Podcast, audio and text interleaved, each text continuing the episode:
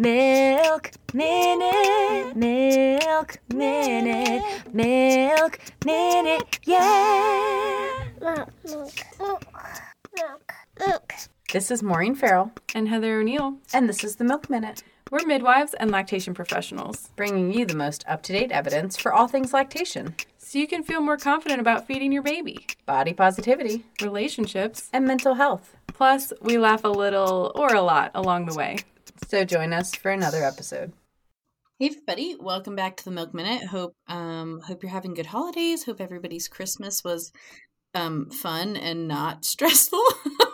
Yes, I hope that for you as well. And we really tried to do more like experience gifts this year Mm. rather than toys because I'm just so over it. Like when we were getting ready for the arrival of Marty, we were just eliminating as many things as possible from the house. Yeah. And the amount of Christmas presents I threw away that the kids never played with from the year before was mm. mind numbing. So, you know, we survived our first year of trying to do less shit and, and more experience. So I'll keep you updated on how that works out because, frankly, even going for a walk can sometimes feel like a stressful experience with my family. So, Yeah.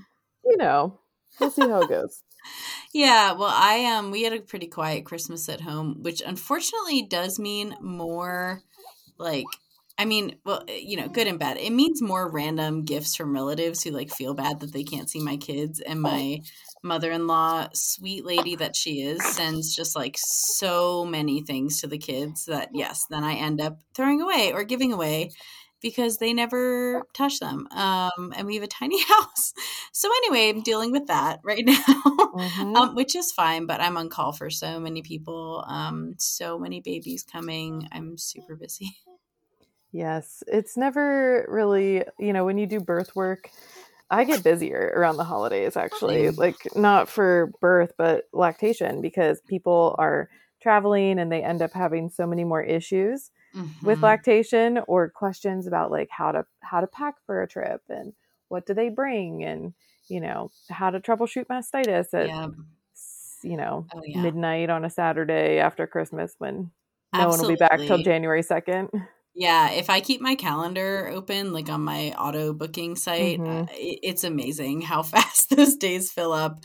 Right before Christmas, right after Christmas, over New Year's. It's just uh, it's it's pretty overwhelming and understandable because like you know especially what i see a lot of is these amazing parents spend so much time preparing to make their children's christmas or new year's or whatever a really good experience and then they forget to prepare themselves Mhm. and then it's like the day before the flight and they're like oh how am i supposed to bring breast milk on the plane you know exactly. wait wait what? I forgot that you know or like how do i store it? Or you know they kind of ignored early mastitis symptoms because they were super stressed and they were like whatever it's just a little pain.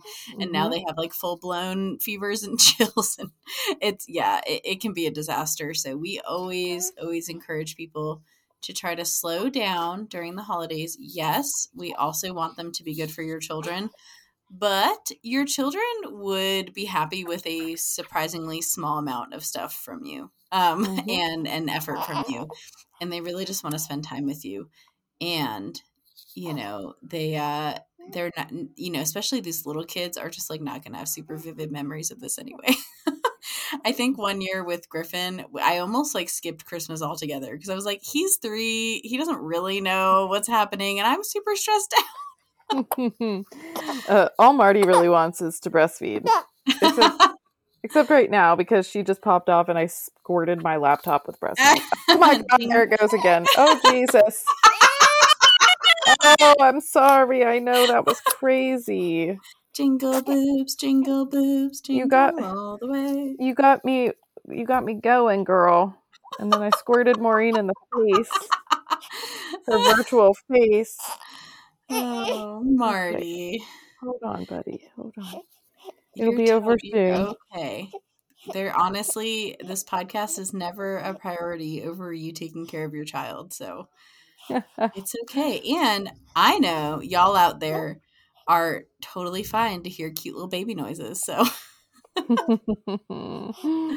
All right. Well, let's uh we hope you enjoy this episode again. This is the mastitis protocol for parents, the new one. Hold on, let me burp this baby real quick. Yes, part two from our intro to like mastitis research and stuff last week. Um, this is a great one to recommend if somebody has an acute problem. They, you know, need to solve it as soon as possible. Marty, she's so cute. Um, it gives some really practical how tos and what not to do, especially. Oh, honey, I know it's hard to have so much milk shooting at your face. All right, everybody. Well, we will see you next week. And reminder that yes, we are still on break to give Heather some time with her baby, but um, we will be back mid January with all new episodes. So please, please, please make sure to tune into that. All right, we'll see you later. Say bye, Marty. Welcome back to the Milk Minute, everybody. We are in part two of our updated mastitis protocol that the Academy of Breastfeeding Medicine just put out. And now we're going to find out what to do about it. So if you haven't heard part one yet from last week and you're interested in the physiology of what's actually happening in your breast, please go back and listen to that because it's not really that it's plugged up with a fat clog from your milk, okay? So if you're still thinking that you have a plug that looks like a chunk of fat, that's not what's happening. and today we're going to talk about how to fix what actually is happening when you have a hardened red area on your breast that may or may not have fever and malaise associated with it. And also, we're going to speak directly to what you can do about it at home. Yeah, so we're going to make sure we go over four things that you need to stop doing immediately and the four things you can do instead. Yes, I love things that have numbers. I know you do. They make me happy and they make me feel organized. But first, we would love to thank some of our wonderful patrons. And just so you know, we do batch record. So when we thank our patrons, sometimes you won't hear your shout out for a couple of weeks because we record in advance, um, but they are coming. And we do have a list to make sure no one is forgotten. And today, we are thanking Amanda from Waterville, Ohio, Nancy B., and Mandy G. from Morgantown, West Virginia. Thank you so much, everybody, for supporting the podcast. Really, they make this whole thing possible. It's true. Let's take a quick minute to thank a sponsor, and then we're going to come back and answer a question.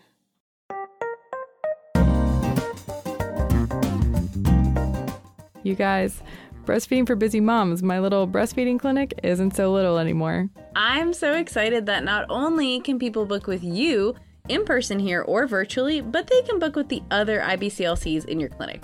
We also do accept some insurance directly. A lot of insurance will actually pre approve you for a certain amount of visits, even prenatally. So please head on over to breastfeedingforbusymoms.com and check out the services tab to see if your insurance is approved. Book with me or one of my IBCLCs, and we would love to work with you.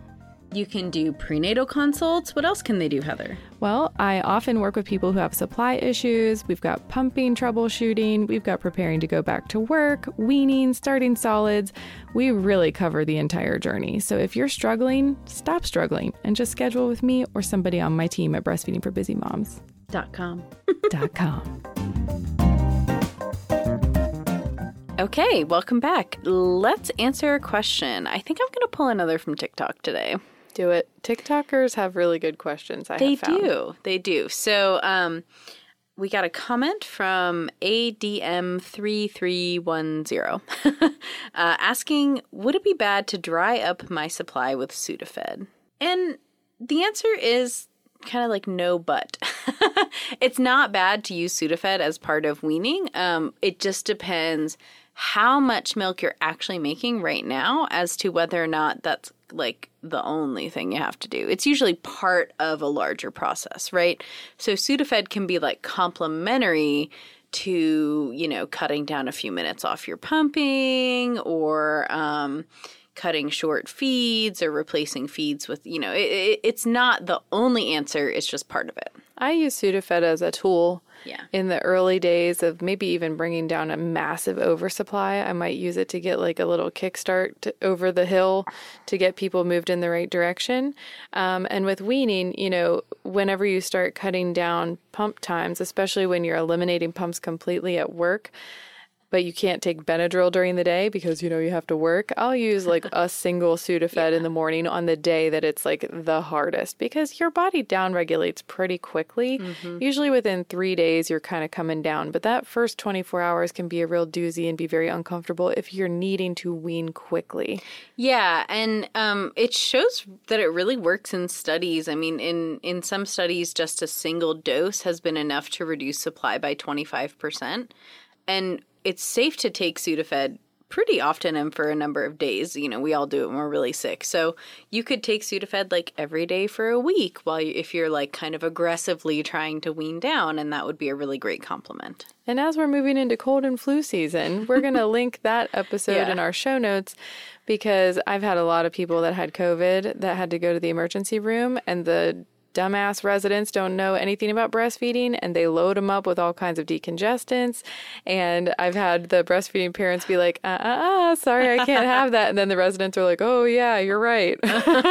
Yeah, and then they're like, "Shoot, we don't have anything else to do." yeah. So be sure to check out that episode if you're looking for a quick, you know, refresher of what you can take when you're breastfeeding to help cope with the uncomfortable symptoms of respiratory illness. Absolutely. Okay. So if you tuned in last week, you know all about this, but I'm just going to give a very small summary again. We now know mastitis is a spectrum of inflammation, beginning with dysbiosis, so an imbalance of bacteria, and or oversupply. And then it's just like how the heck your body's responding to it. As you said earlier, there are no clogs in your ducts, just swollen ducts. and uh, when you pump out a clog, it's actually a biofilm, folks. It's cool and gross. Biofilm. Yum. It kind of looks like something I'd want to take a Q-tip and like roll it up in it, like, and then set it on fire and make it one of those tiny little fire sticks No, that like you bring into a weirdly cave. satisfying. Very. Yeah. I, I would just kind of want to like smush it between my fingers. Mm-hmm. But don't do it, you guys. Yeah, anyway, okay. so we went on a big journey of new information and understanding. And honestly, it's hard as healthcare providers to admit that you've been doing the wrong thing.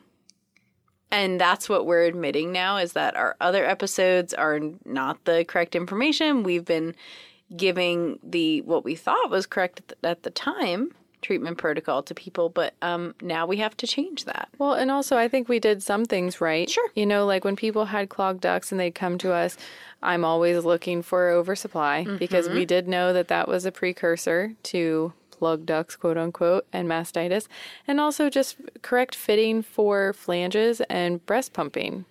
So, like, how, making sure that we're breast pumping okay. And Yeah. that's going. So, you know, we're trying to fix the root of the problem always, but it's really, really good to know how we can tweak this and make it better so we don't end up with chronic plug ducts. Yeah. So, in the protocol from the Academy of Breastfeeding Medicine, before they even talked about treatment, they gave broad recommendations that are kind of like precondition things that we should be doing for everybody. Um, and honestly, it's like things that we do a lot, but as we've talked about in other episodes, uh, there's not a lot of time for education when you see an obstetrician in a big practice. So we'll have to figure out how to implement this stuff. But let me just kind of go down the list a little bit. And I feel like I would like to sing these from the top of the hills. Please.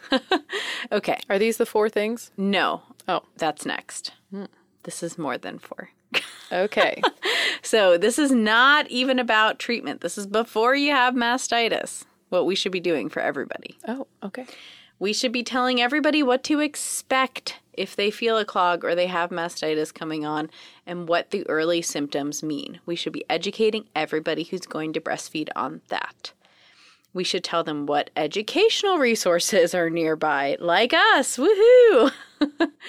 we should educate all patients who have glands on their chests about normal breast anatomy and normal postpartum physiology of feeding. So, like, telling people that glandular tissue feels lumpy, you know, so it's not alarming. Telling people that they're gonna feel full and their breasts are going to feel warm after they have a baby. Telling them what normal engorgement feels like, preparing them, you know, like childbirth education, breastfeeding education. This seems like I shouldn't have to say this, but obviously I do if this is part of like a groundbreaking new protocol. uh, we should be teaching infant feeding on demand and telling patients to try and avoid emptying their breasts every time. Emptying the breast should not be the goal. because they're never really empty. Right. And It's a and- joke. And just like as part of normal feeding, right? That's not the goal. Uh, we should minimize breast pump usage because pumping may predispose you to dysbiosis because it interrupts the exchange from mother to baby, which is interesting. Um, if it's necessary, which obviously it is sometimes, we need to make sure pumps are well fitted, they're used correctly. We need to avoid um, nipple trauma, and your pumping schedule should reflect normal milk removal and not more, right? Because pumping often leads to oversupply. Uh, we should be avoiding nipple shields, which we've been saying over and over and over again. and It's nice to say one more time. And we should be wearing bras that fit. Uh, we do have an episode on nipple shields, and we are not anti nipple shield. We will use them to get us back to the breast. The goal Yeah. is always to be direct breastfeeding. We think about nipple shields like epidurals. If it's going to get you closer to a vaginal delivery, we're going to use it. Um, if it gets you back to breastfeeding as opposed to exclusive pumping, we're going to use it. Yeah, and the thing about that is, it, you know, we're we're advocating for judicious use because there are still places that you can have a baby that you just get handed one, Oh, yeah. and they're like, "Yep, use this, okay," and you're like, "Oh, okay, then I use this," and no education about it. So we're not doing that anymore, folks. and all of those things you just listed definitely should have been happening already. Yeah. And they're definitely not. And I think most people, when they're pregnant, they are so worried about the birth mm-hmm. that preparing for breastfeeding in this way that's so thorough in such a short amount of time is too overwhelming. Honestly, I was like, it like, needs to be kind like middle school. I was kind of exasperated about it typing it out because I was like, "Oh, these aren't happening." oh, they're definitely not happening. But it, it really should be like in a special topics health class in high school at the very least. Yeah. We can't just learn this in 40 weeks while we're also worrying about how we're going to get the baby out of our bodies. Absolutely. I mean, and you know, ideally, right, we've got, we should be encouraging people to educate their friends and family and their kids and to present normal infant feeding as like a public thing that we do and we talk about. Okay. Okay. So I, I do have your four things now. I'm ready. I'm ready to receive them. Okay, everybody, are you ready? I'm going to blow your minds. You might feel defensive. Try not to feel defensive at home. If you've been doing these, like there's nothing wrong with you. This was the recommendation. Okay. Yeah. And and if you see recommendations that are old on the internet, feel free to comment and send them mm-hmm. directly to the new ABM protocol, which we will link in the show notes, okay? Okay. Number one, avoid deep massage. Why? No more toothbrushes that vibrate, no more vibrators, no more digging into your boob. Because Not even gentle vibration? they say no vibration, None. but I will get there. Because deep massage increases inflammation and basically damages tissue. Yeah. Um, it's not a muscle that we're massaging here, it's a gland. So it might actually reduce pain in the short term, but it's so easy to cause trauma.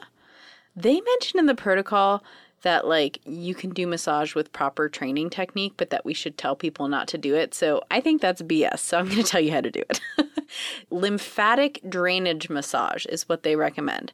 So essentially, the way that you do that is you make your hand flat and use the edge of your hand, so like your pinky and the outside of your hand, and you sweep down. Whoosh. Towards your armpit. You can From the nipple to the armpit. Because your glands. No, because you're the lymphatic drainage, they drain in Mm-hmm. your armpit, right? The breast drains into the armpit. It's light sweeping. You can sweep in any direction because we just have a million lymph nodes. And while some of them drain up into your axillary, into your armpit, others drain like down to the side. And really, what we want more than anything is just some movement there. So we're going to do gentle sweeping, right? No deep tissue massage.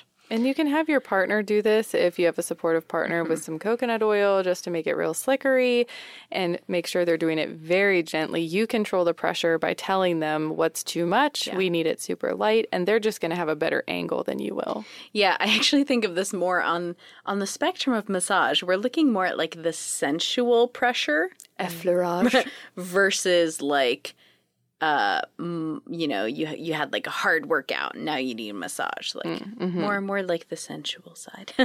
Um and then they did note that breast compression during milk expression is actually still recommended uh, but it needs to be pretty gentle. It shouldn't you shouldn't be like squashing your breast like you're getting a mammogram.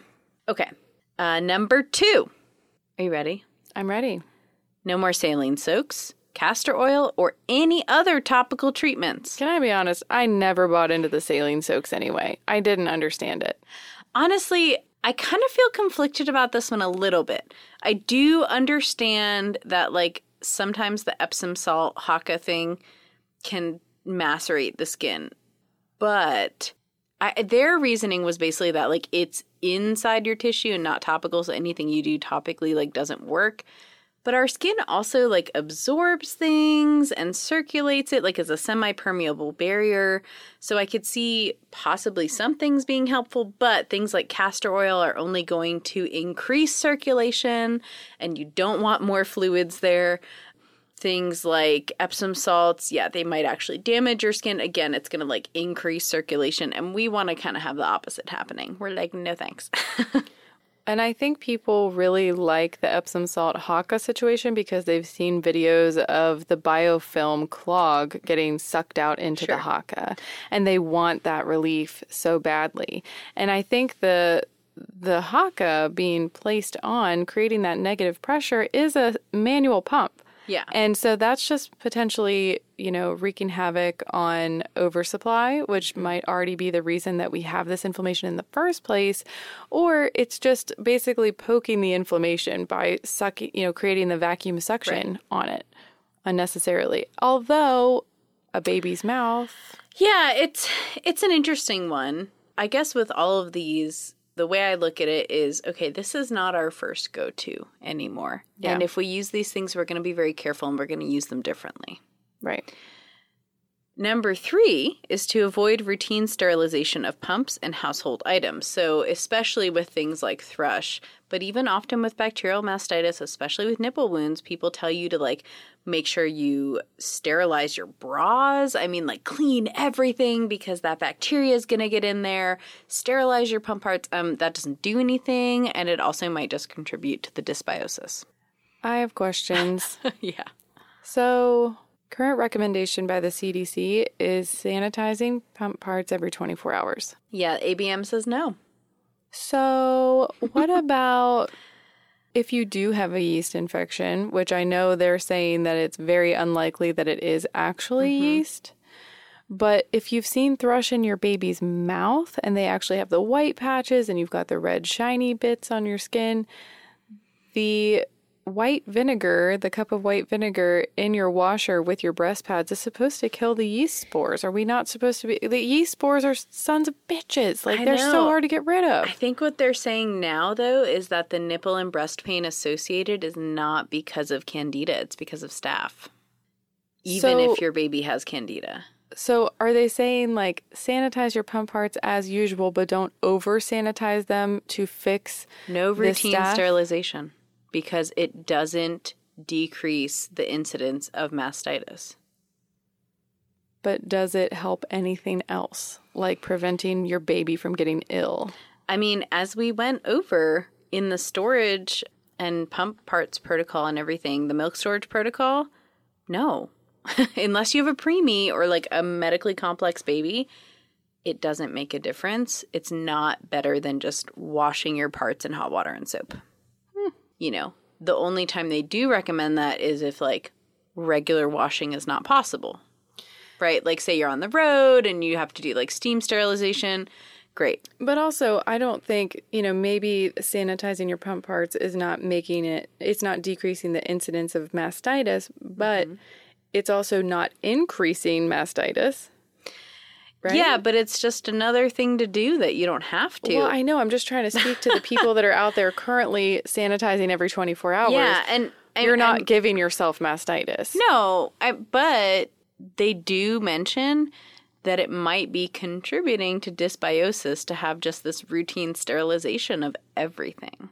But that's not like the definitive reason why I'm pretty sure But mostly. also saying that?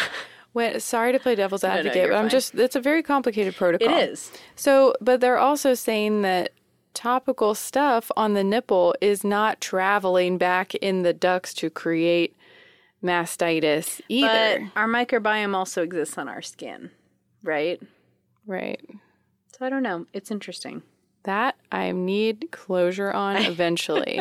but that's Yeah. good to know. Ye- well, you know, I didn't have time to read every single study cited because there were about like 85 of them. Mm-hmm. Usually I try to go through a bunch of them, but l- there was a very long list of studies cited because this is a very long protocol. So unfortunately, I like usually I like to really dig in deeper on these. I just didn't have the time this time. Well, and it also says avoid routine sterilization of pumps and household items. So Mm-hmm. that might just be like stop scrubbing your house top to bottom with Clorox. You know, that is creating dysbiosis in every Sure. tract of your body, I'm sure. Yeah. So be dirtier. I'm fine with that. okay. Number 4. You ready? I'm ready. No more heat. We're done with Ever? heat. Pretty much, yeah. They say avoid hot compresses because heat increases inflammation. We used to be like hot showers, hot compresses. So now they're saying no hot compresses, and even just like standing under the hot shower is not necessarily going to help. No, it it may it provide worse? immediate pain relief. Mm-hmm. Like something like a hot shower isn't going to make it worse, but the repeated application of hot compresses definitely can make it worse. Hmm. Even Because for engorgement? Yeah. Hmm. Because that is like part of that inflammatory mastitis. But there is a difference between the primary engorgement and inflammatory mastitis. Uh, sure, yeah. But either way, the tissue is probably more friable and more delicate because it's being stretched. Same thing with hyperlactation. Those tissues are just working extra hard at those times, and we have to treat them more like injured tissue. But, you know, that's funny because if we have injured tissue and we're a physical therapist, we're going to do. Depending on what it is, we're going to do guess. heat or cold or maybe both, right? True. But this isn't like w- with, say, a physical therapist, we're talking about injured muscle or tendons or whatever, but this is a gland. Okay, but if I had, for example, a you know, my Bartholin's gland on my honeymoon in my vagina that swelled up, they're gonna tell me mm-hmm. to do an Epsom salt hot bath. And maybe they shouldn't. Not anymore. I don't know. They probably will still tell you to do that. And what they noted in this is that often that hot compress provides immediate pain relief, but it doesn't help with the root cause. It doesn't release anything. Yeah. Okay. Okay, I do actually have more than four things that we're doing. Sorry. it's like seven. God, I thought it was four. okay, so now we told you what you're not allowed to do anymore. No, just kidding. You do whatever you want. But here's the real uh, up to date recommendations. Now what? Okay. Our aim, now that we have all this knowledge in our brains, is to decrease inflammation. So, what do you think we should do? Well, this part I feel like I'm actually doing well with my patients. Yeah. It's the other ones that I need to stop doing. um, we're gonna do ice and NSAIDs. Yep. So lots of ibuprofen. And they they're actually giving recommendations for big doses. People do not go hard enough on this. Like we're treating an acute inflammatory issue, so they want us taking 800 milligrams of ibuprofen every eight hours, and possibly in addition a thousand milligrams of acetaminophen every eight hours if there's a lot of pain. Mm-hmm. And this is kind of shocking. Ice hourly or more often as needed. Yeah. That I can see for people that have an oversupply, but I can't imagine that ice is going to be good for a milk ejection reflex in someone who's just dysbiotic but doesn't have an oversupply. Yeah, and I think we're gonna, you know, and and what they said basically as needed. Like what I read into that is this is a case by case basis, but they're saying ice is preferable over heat in most cases. And they are still saying this is interesting to me. They're still saying sunflower or soy lecithin, five to ten grams daily by mouth. I know why. I looked this part up. Mm-hmm. Yeah.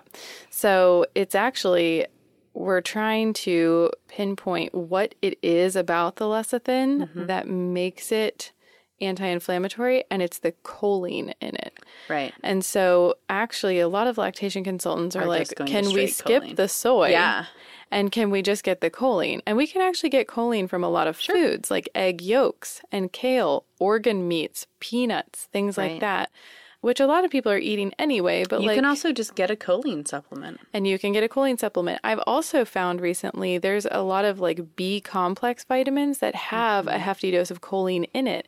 And B is not bad for anything. Right. You know, so it's and it's water soluble. It's gonna so make you- you pee a funny color. it's going to make your pee a little bit neon. So I've had some good luck with that and just kind of skipping the soy bit all well, together. and, and there's been a lot of noise recently from lactation professionals and like holistically minded practitioners being like the soy and sunflower lecithin is so pro-inflammatory. Why are we using it then with this new protocol? Um, and they're pushing just for the isolated choline. I don't know how strong the evidence is that this lecithin is a pro-inflammatory food.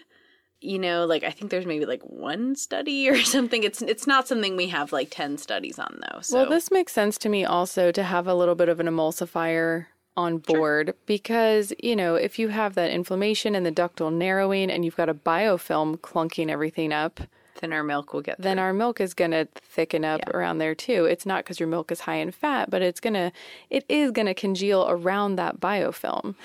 Yeah I and if the opening is smaller it makes more sense than to have like slightly thinned milk. But that's an interesting one. Um and i know they said like they for all this stuff they provided like a level of evidence. You know the level for that wasn't like as high as you know ibuprofen. And five to 10 grams is a lot. So Um, it's a lot yeah. I did not say milligrams. Yeah, so I've actually I'll have to change what I'm doing because Mm-hmm. I tell people if they have an active area that's you know of concern, we're doing 1,200 milligrams three times a day. yeah that's I've not enough, like I guess. three to four grams a day so i'll have to change that too Yeah. Okay. Well, we're changing people. It's okay Yeah. to change. Yeah. Okay. So we're also making sure that we pay attention to nipple blebs. We don't tell people that they'll just go away. We still are avoiding unroofing or picking at them or poking them with a needle. However, um, we're treating them like we treat everything else because they are part of the same inflammatory process. We're doing the oral lecithin, and this recommends topical steroid cream, which in the last episode, we mentioned that the blebs are essentially an overgrowth of skin in response to the inflammation, and steroid cream thins out your skin. Over time. yes, if you use over time. enough. So it might be something where that is another kind of like perk to using that in this case is that it's gonna possibly thin out those epithelial cells and reduce inflammation. So, Mm-hmm. you know, something to think about. They didn't really explain in detail why they recommended all of this. Well, what's going through my head as a provider is like, okay, well, can I skip the compounded cream, the all purpose nipple ointment, and can I just order betamethasone at 0.2%? yeah, they gave a specific recommendation for the kind of steroid and the percentage. I just didn't write it right Oh, here. okay, because, well, I uh, will go dig sorry. it out. I was trying to keep this brief and accessible. I'll stop asking questions. Okay, next we're treating oversupply. Come on, people. This happens all the time where people go in for mastitis, they get antibiotics, and then that's it. End of story. It's usually caused by oversupply. We need to treat the oversupply if it's causing a pathological problem. yeah, please don't be pathological.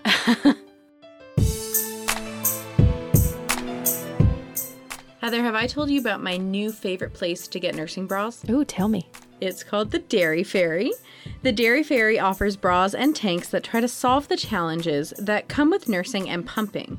Their ingenious intimates are beautiful, supportive, and can be worn all day long. Oh, you're allowed to look good and feel good about yourself while wearing a nursing bra? Absolutely. And they offer sizes up to a 52G. Oh, Amazing. I'm so glad a company has finally realized that a D cup is not a large. Absolutely. And I it's so affirming to feel included in sizing and not feel like I'm asking for too much that clothing fits my body. Well, what else do we get? Well, if you guys follow the link in our show notes, you can use the code MILKMINUTE at checkout for free shipping on all domestic orders. Oh, thank you so much, Dairy Fairy. Absolutely. Once again, that's the link in our show notes and use the code MILKMINUTE for free shipping on all domestic orders.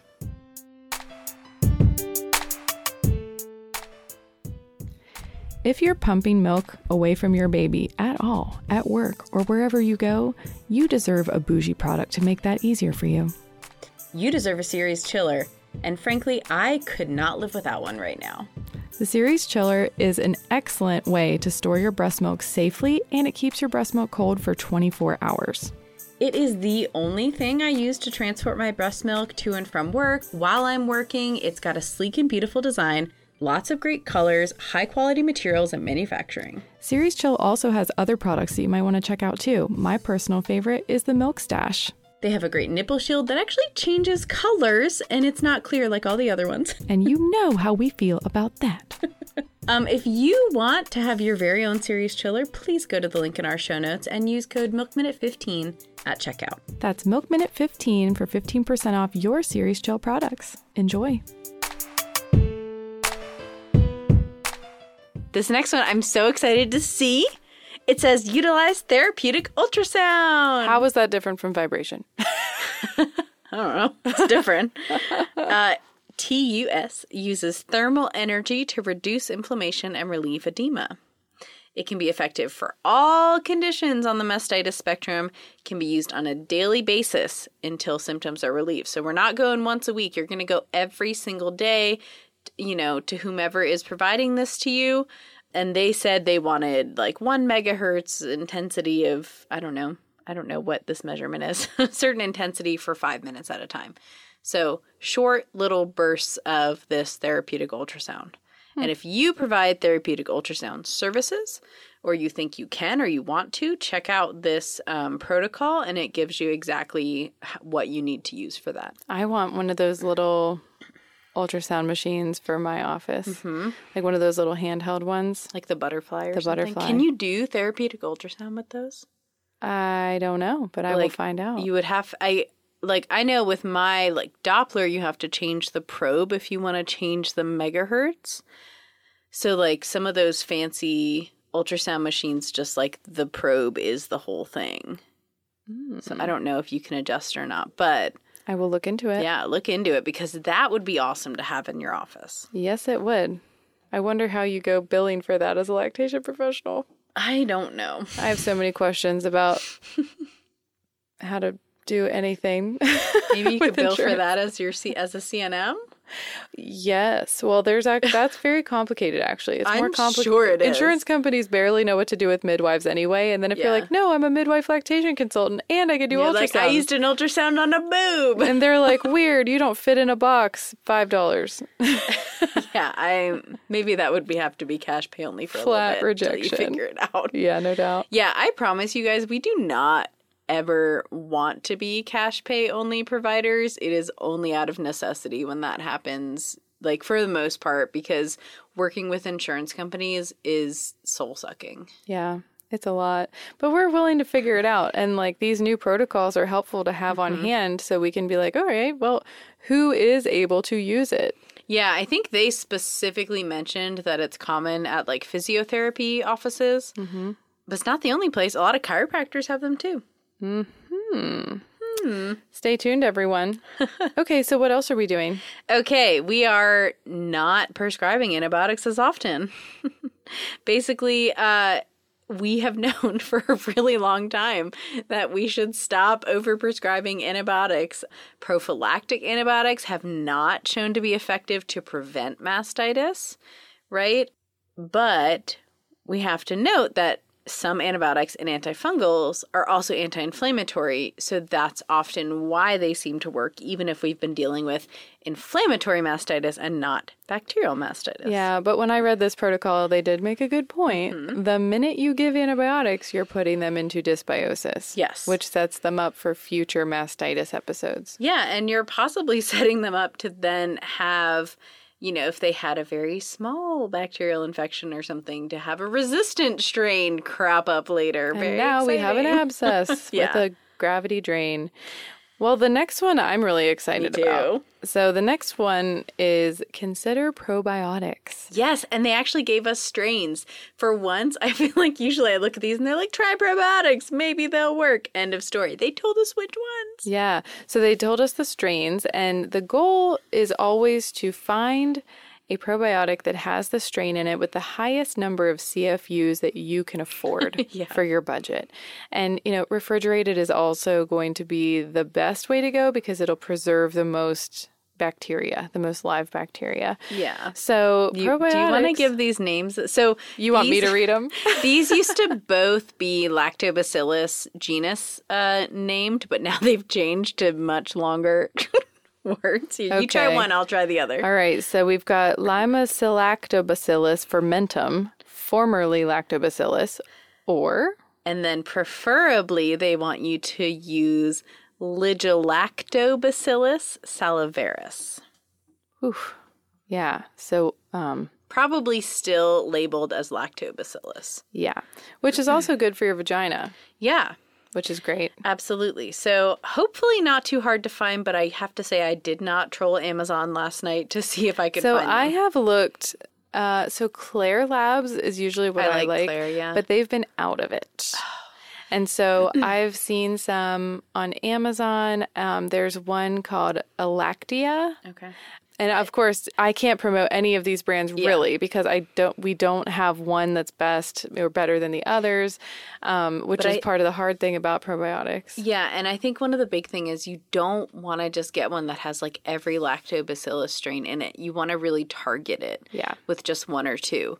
And that is harder to find, right? Because a lot of these probiotics kind of sell like what you might think of as like broad spectrum to deal with a number of different issues and then they don't really work well for any of them. Mm-hmm.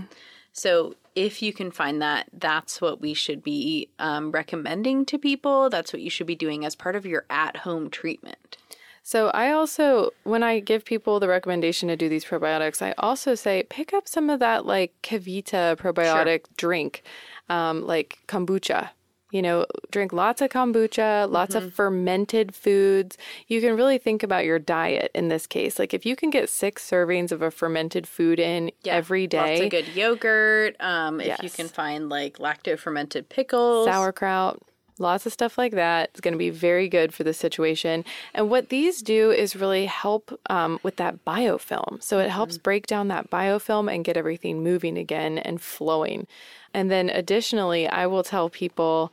If they can tolerate it, to make a ginger, turmeric, honey, lemon tea and make it really strong and take a few shots of it every it's day. Just throw it in the fridge and take a few shots of it because turmeric is very anti inflammatory. and so is ginger. Yeah. And ginger is good for your tummy in general. It just kind of mm-hmm. makes it. Yeah, and with those things, like you could take pretty massive doses without harming yourself. Exactly.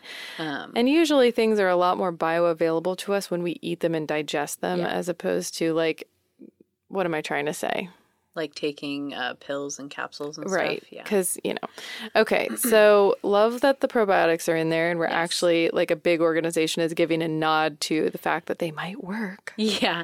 So this last one is a note for healthcare providers who are seeing people who need to have their mastitis treated is that we need to be evaluating all mastitis patients for perinatal mood and anxiety disorders because people with those PMADs have much higher rates of mastitis. Oh, weird. How the gut and the brain are connected. and and it's just like it makes sense if you're having some issues with oversupply and feeding and your stress and you probably have something disrupting like normal physiological feeding of your infant maybe your baby was in the NICU like shocker you're probably going to have some issues so this mentioned that many patients are going to feel defeated by breastfeeding, afraid of mastitis and supply issues, and might be unable to stop pumping despite your recommendations because of anxiety. And how many times have we seen that? A thousand. A thousand times. And this is possibly the first time I've ever seen it mentioned in a scientific paper. Yep, I'm really excited about it. yeah. if someone is um, exclusively pumping and they have an oversupply, but they won't stop, I'm like, mm-hmm. listen, man, we got to talk about this. We, Yeah. We're having a problem. You are creating a pathological problem or pre- at least preventing your body from healing itself. You know, mm-hmm. like we got to intervene at some point. Yeah. Um, they also mentioned that if they're coming in for an exam, uh, folks with a PMAD might show an extreme pain response that is out of proportion to the exam. Hmm. Um, that also makes me think big T trauma, Yeah. which, of course, we're going to have higher rates of postpartum, like mood and anxiety disorders if we've experienced that in the past, maybe are currently experiencing it. Um, it also mentioned to consider D-MER as a possibility, not really explaining why they linked it, but I think they're just throwing it in there, being like, we need to talk about this more. So Good. good. We do Yeah. need to talk about it more. Thanks, ABM. Yeah, absolutely.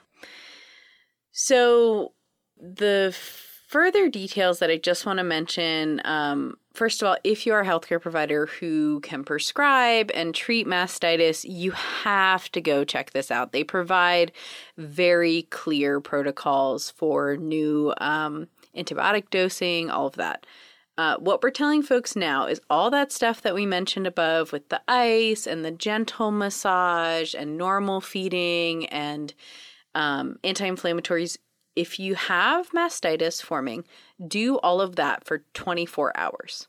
If nothing improves, that's when you need an exam and possibly antibiotics. Providers, then, if you have someone who has been on those antibiotics for mastitis for 48 hours and nothing is improving, you should consider doing a milk culture.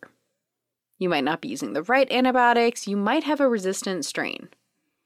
So that's really important to do soon and not make people suffer. okay, so we have some new recommendations for draining galactoceles, abscesses, and phlegmons, and I don't want to bog you down in the details, but I just have to mention them because they all kind of relate. The phlegmons may or may not need to be drained, but just think about them while I'm talking about this. okay. So, for abscesses and galactoceles, right? If they need to be drained with a needle aspiration, if you're already doing that, please do a fluid culture. Mm-hmm. Okay. You already have the fluid, do a culture. Repeated aspirations of those significantly increase the rates of early weaning. Shocker, if we're stabbing you with a needle over and over because you're breastfeeding, you're going to wean. So, what's recommended is that drain placement should be done as part of the initial intervention often. And and that should be part of your consideration for the definitive management, right? When you do that first aspiration with a gravity drain rather than suction, no vacuum assisted devices. Probably we're doing that, we need an antibiotic as well. We're feeding normally. Um, and we're going to have intermittent exams as well as part of that ongoing treatment. And we're going to do imaging at the end to ensure resolution. And then you take the drain out. Yes. Okay. so uh, that is not what the recommendation was before. Before we were doing lots of repeated needle aspirations and really needlessly putting people in pain. Well, so and also they were unroofing blebs with Yeah. needles, which was also uncool. And also, I think the recommendation to do aggressive massage and lots of vibration and lots of heat was creating more phlegmon and abscesses that had to be drained. Yeah. And you know, this protocol is really encouraging the use of radiology as a guide for how to treat and when to stop treating. And I definitely appreciate that. It's also mentioned it now as part of the treatment for recurrent mastitis is to use imaging to evaluate um, what's going on under there. Is there an underlying mass? Is there some kind of anatomical anomaly? Like, do we have uh, like some kind of granulomas or something? You know, like what's going on? Is there something there Yeah, structurally? I'm glad they put that in there. Yeah. Can I just tell you that I have sent people to breast centers before and they refuse to ultrasound them Mm-hmm. So because they're like, oh, well, if they're lactating, there's so much going on in the breast, we won't be able to see anything anyway. And Guess what? like, it's your job. Time to get good at it. Like I'm, I'm done with that. I'm so done with it. And I've, I've definitely had people refused for ultrasounds before because they, and and because they were lactating, or they come in and they're like, "Oh, I drained my breast," and they're like, "No, you were supposed to come in full." And we're like, "Well, you should tell people that." yeah.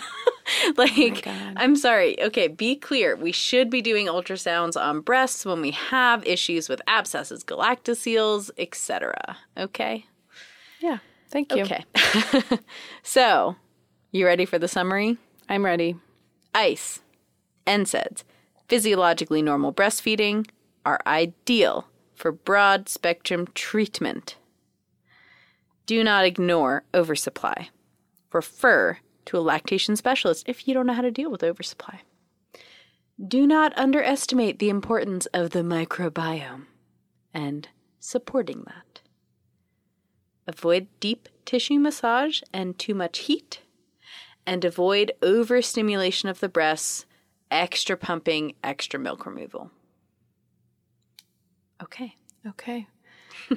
well, everyone take a deep breath. Understand that change is hard.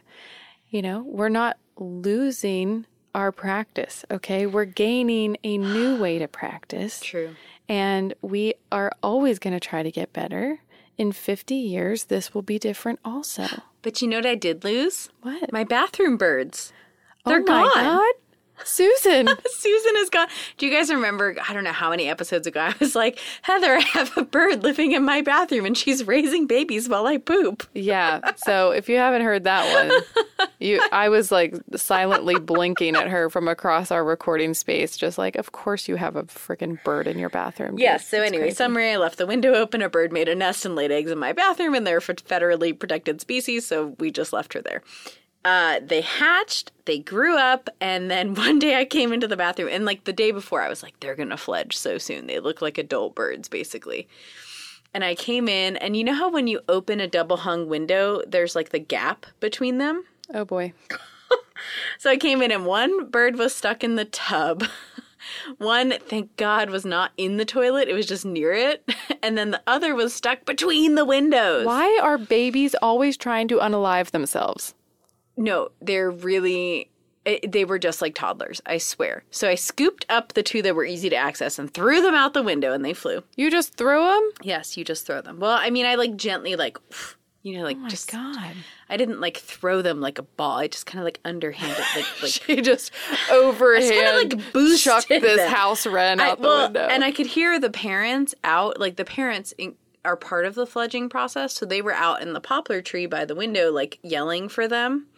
So I just kind of like boosted them out. But then that one between the windows, there it was so stuck. And when I pushed the windows like open to try and grab it, it got like wedged. And then it was like, it was a process. But I do. I did put a video on my personal TikTok account because Griffin was there, so he was videoing. Oh, But I got it out safely, which is hard to do because they're so delicate. They're like their bones are like toothpicks. So I was like, "Oh my god, I don't want to break you." And I got it out and I just like gently extended my hand out the window and that one flew away cuz I wanted to be a little more gentle with that one. Oh, And it oh. successfully flew out into the yard and their parents fed them all and it was fine. why does that give me so much anxiety? It was it, I, it was a hectic moment to walk into my bathroom and to have birds flying around. I just that's one of those things I just don't need to deal with in my life. You know what I mean? You know, I run It was into si- exciting though. Oh God, so much pressure. Uh, if I had killed a baby bird by accident, broke its little wing, and then softball pitched it out the window, I would have been so sad. Well, um, there were only three birds in my bathroom, and I know four had hatched, but I it was really hard to tell if four reached fledging because the nest like was so small. I could never tell if all four were in there after a certain point. You know, because they're just like in a little bundle of snuggle birds. So I don't know if they all made it, but I know three did, and seventy five percent is pretty good. Yeah, You know that I feel success. I'm going for a hundred percent with my kids. Speaking of um, leaving the Well, nest, I think like you know, fledgling mortality rates are generally higher. So I would hope so. Yeah, speaking of leaving the nest, Heidi started pre pre K because she's three and a half, and she's going to the big girl school, and she keeps talking about how she I I growed up. And I'm like, oh Heidi, she told me she's gonna start driving soon. I was like, you're you're not gonna start driving soon, and she's like, I'm gonna drive myself. And she goes, but I don't know how to turn around. And I was like, well, turning around is a really big part of driving, so maybe we'll just wait. And she's like, yeah, maybe we'll wait. And so I said, "Are you nervous about your first day?" And she was like, "No." And I said, "Are you going to make friends?" And she goes, "Yeah." And so when I picked her up, of course, she's covered in dirt head to Sure. toe. And I love the school that she goes to. Their playground is twice as big as the building, which shows where their priorities are. And she literally was filthy. And I and she was exhausted. And I said, "Hi, did you have a good day?" She goes, "Yes, I made 50 friends." So I'm really proud of her. She has fledged all the way to the early learning facility called that's ELF. so sweet. yes. And she's having a great time. She's there right now. Oh Yep. yeah. Oh, they're so sweet. It's really Well, hard to believe. Do you know I uh just yesterday witnessed like possibly the first instance of actual like cooperative play between my children. Oh. You know, like they've done some parallel play, which is like you know, like occasional things you see in like you know, year and a half, 2-year-old range.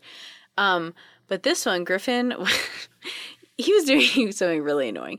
He was pretending to be a cat. So he was like crawling around on all fours going like meow, meow, you know, it's like the most annoying thing. But Lyra looked at him and got on all fours and started crawling around going wow, wow Oh, and like cute. interacting with him though, not just like paralleling. You know, she'd like crawl over to him and like touch him and meow at him and I was like, "Oh my god, this is the most annoying adorable thing I've ever seen." Amazing. Just wait, they'll start fighting soon. It's really funny to watch my nine year old fight with my three and a half year old.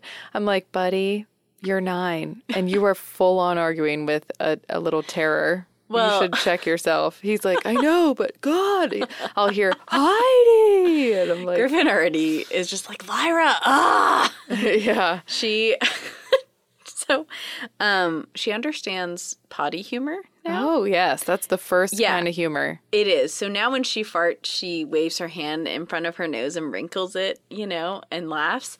Um, and then she farts on purpose. You'll see her go like, "Mm," and like squeeze another out and then do it. Yes. And she'll go over to Griffin and stick her butt on him and What? squeeze out a fart and then laugh about it. Nuh-uh. She's like one year old.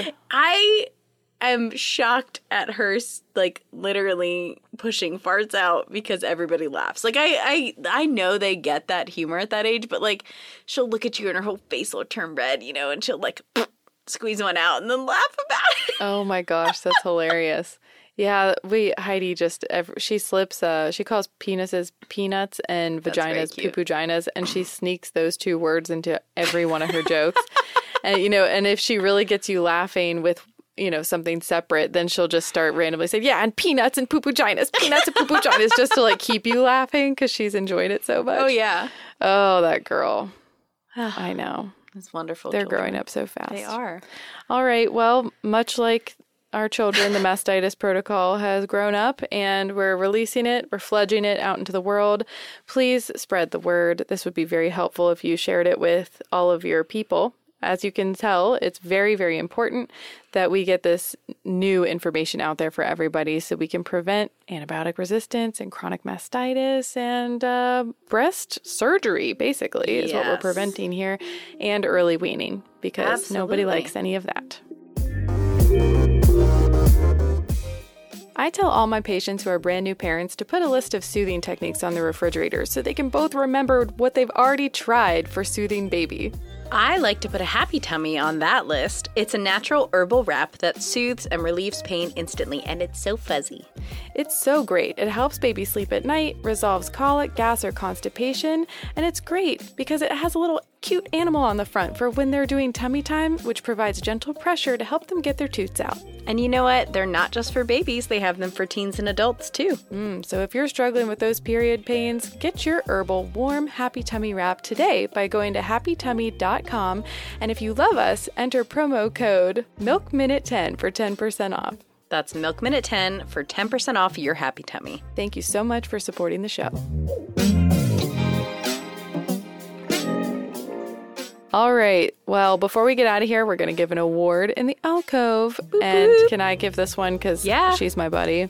So this award goes to Jamie from West Virginia. Well, she said I could use her full name. This goes to Jamie Williams from West Virginia. Everybody knows her and loves her because she's on our local radio station. Jamie says, I'm still on my breastfeeding journey with my four and a half month old son. Since I work full time, I'm mostly pumping. Over a weekend, there was a fundraiser that involved me camping in a tent in a business parking lot until I could raise $10,000 for the local no kill animal shelter. My biggest concern was where can I pump? The business was generous in offering me their only bathroom. They don't have a private office or break room. I found an alternative the giant mobile boombox for our radio station. it is often used in parades or for sporting events, and it's basically the size of a parade float and plays music. So every four hours, there I was on a camping chair inside a giant boombox so I could feed my kid. What an experience! You think the vibration of the boombox was helping? I hope so. Um, Jamie, we're going to give you the Boom and Boobs Award. Love that. because um, obviously pumping in a boombox is incredible and you deserve all of that. And also, congrats on raising $10,000 Yeah. for a local no kill animal shelter. It's really great. all, I mean, there's just so much good happening in that one award. I mean, this is part of why I love the awards because I feel like we get to see these like little personal moments from such amazing, dynamic people that listen to this podcast. Yeah, there's good people out there, guys. Really good people. Like this one who wrote us an Apple review, Libby Love 1269. Binge watching. I found y'all on TikTok and started listening to a recent episode while I was cleaning the house. I loved it so much I started from episode one and I listen all day long. My baby is so used to it now that he sleeps through the podcast playing.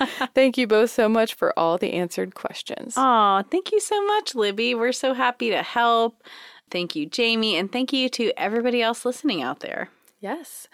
Um, that's been another episode of the Milk Minute Podcast, y'all. Yeah, and thank you for helping us change the way we do things here with this new mastitis protocol because we need to change this big system that's just not really helping us. If you found value in what we produce for you today, you can become one of our VIP patrons. So head on over to patreon.com slash milkminutepodcast and you can get early and ad-free episodes, merch, you can message us, you can do live video with us, you can see all of our personal behind-the-scenes stories, and you get to support a really cool project and help more people just like you access this information for free. Sounds good to me. It does. Okay, guys, we'll see you next week with another amazing episode. All right, bye-bye. Bye. It's a